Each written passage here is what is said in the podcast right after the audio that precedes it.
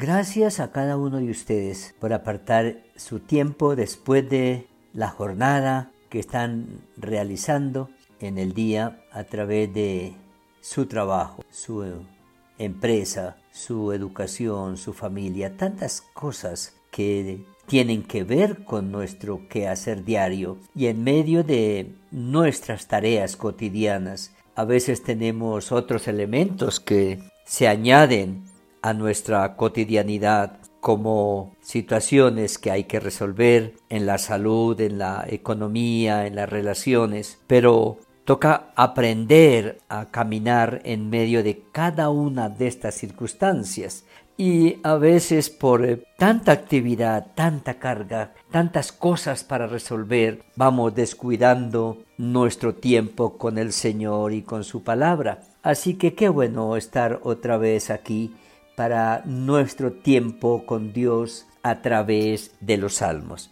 Siempre reitero para que quede en nuestra mente y quede en nuestro corazón lo que venimos diciendo de este primer libro en el libro de los Salmos en relación con el Génesis, el comienzo de todas las cosas. Génesis, el principio de todo. Y cuando hablamos del comienzo, del principio de todas las cosas, eso encierra todo el amor, toda la gracia, toda la misericordia de Dios hacia nosotros, todas las buenas cosas que nos entregó, todas las bendiciones con que nos rodeó pero también incluyen todos nuestros desvaríos, todos nuestros desprecios, todas nuestras malas decisiones que nos llevaron a hacer la vida complicada una vida dura, una vida de una lucha cotidiana.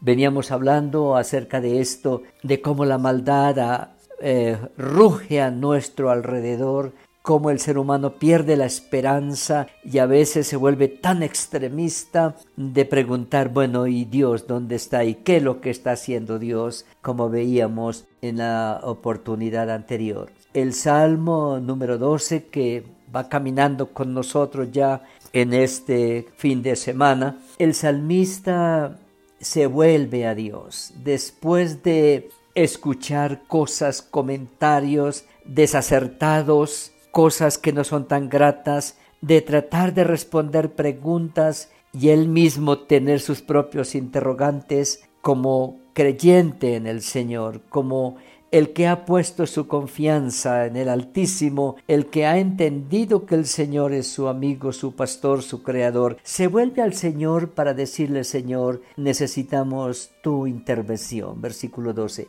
Salva, oh Jehová, porque se acabaron los piadosos porque han desaparecido los fieles de entre los hijos de los hombres. Habla mentira cada uno con su prójimo, hablan con labios lisonjeros y con doblez de corazón. Él está diciendo cada día, se nota mucho más el alejamiento del ser humano de Dios y de su palabra, de sus preceptos. Pero Señor, necesitamos tu intervención, necesitamos sentirte en nuestra vida, sentirte en nuestra familia, en nuestra cotidianidad, sentir que estás ahí, que respaldes a los que te amamos, que respaldes a los que creemos en ti, porque nos toca luchar en una sociedad deshumanizada, inmisericordia, una ciudad, una sociedad que ha caído en el egoísmo. Se acabaron los piadosos. La piedad es característica de Dios. Es santidad, es estar apartado de todo lo que hace daño,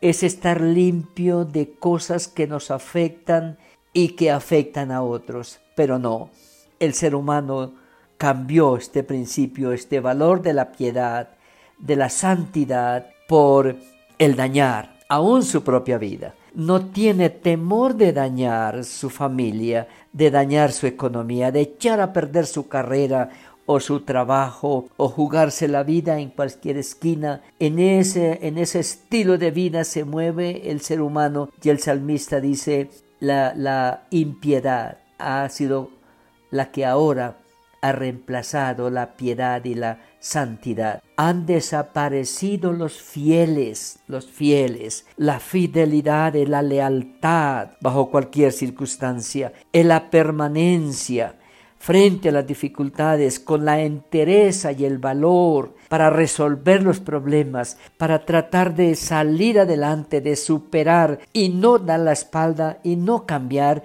y no renunciar, no caer en la infidelidad. Dice de los hijos de los hombres. Quiero recordar que en el lenguaje bíblico, cuando usamos el término hombre, es el término original de Génesis que significa gente, personas. Así que no nos incomodemos si hablamos de hombres, que no estamos haciendo discriminación de género. Cuando hablamos de hombres a través de la palabra es persona, es gente. Por eso en el mismo comienzo Dios hace la gran diferencia entre varón y hembra, que ya es la distinción de género. Pero está diciendo, Señor, necesitamos que intervengas porque los hijos de los hombres, la gente, se ha vuelto inmisericordia infiel. Se ha cambiado la verdad por la mentira. Habla mentira cada uno con su prójimo. Es decir, con mucha facilidad se arreglan las cosas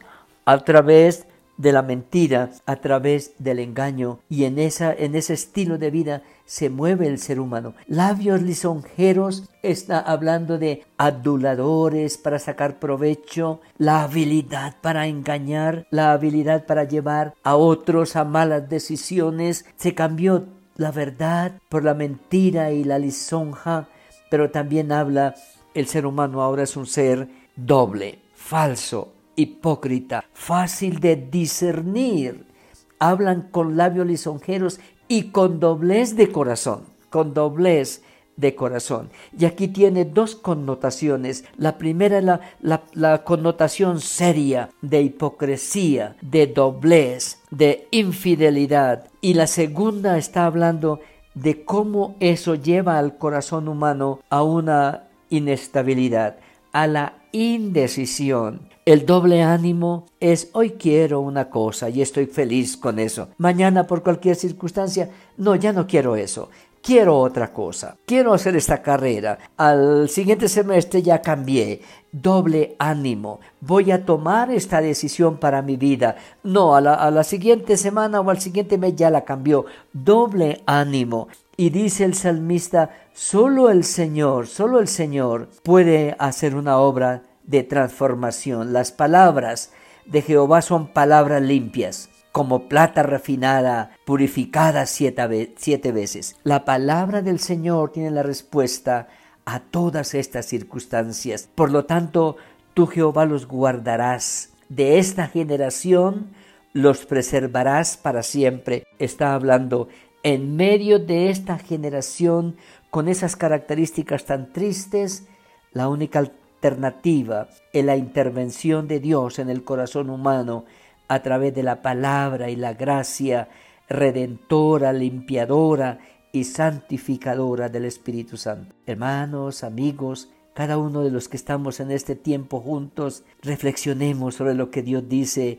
y miremos cómo de pronto Muchas de esas características están minando nuestra vida, nuestra familia, nuestro entorno y busquemos la respuesta donde la encontró el salmista, que es en el Dios de la gracia y en el Dios de la misericordia. Señor, gracias por tener misericordia de nosotros y socorrernos. Amén.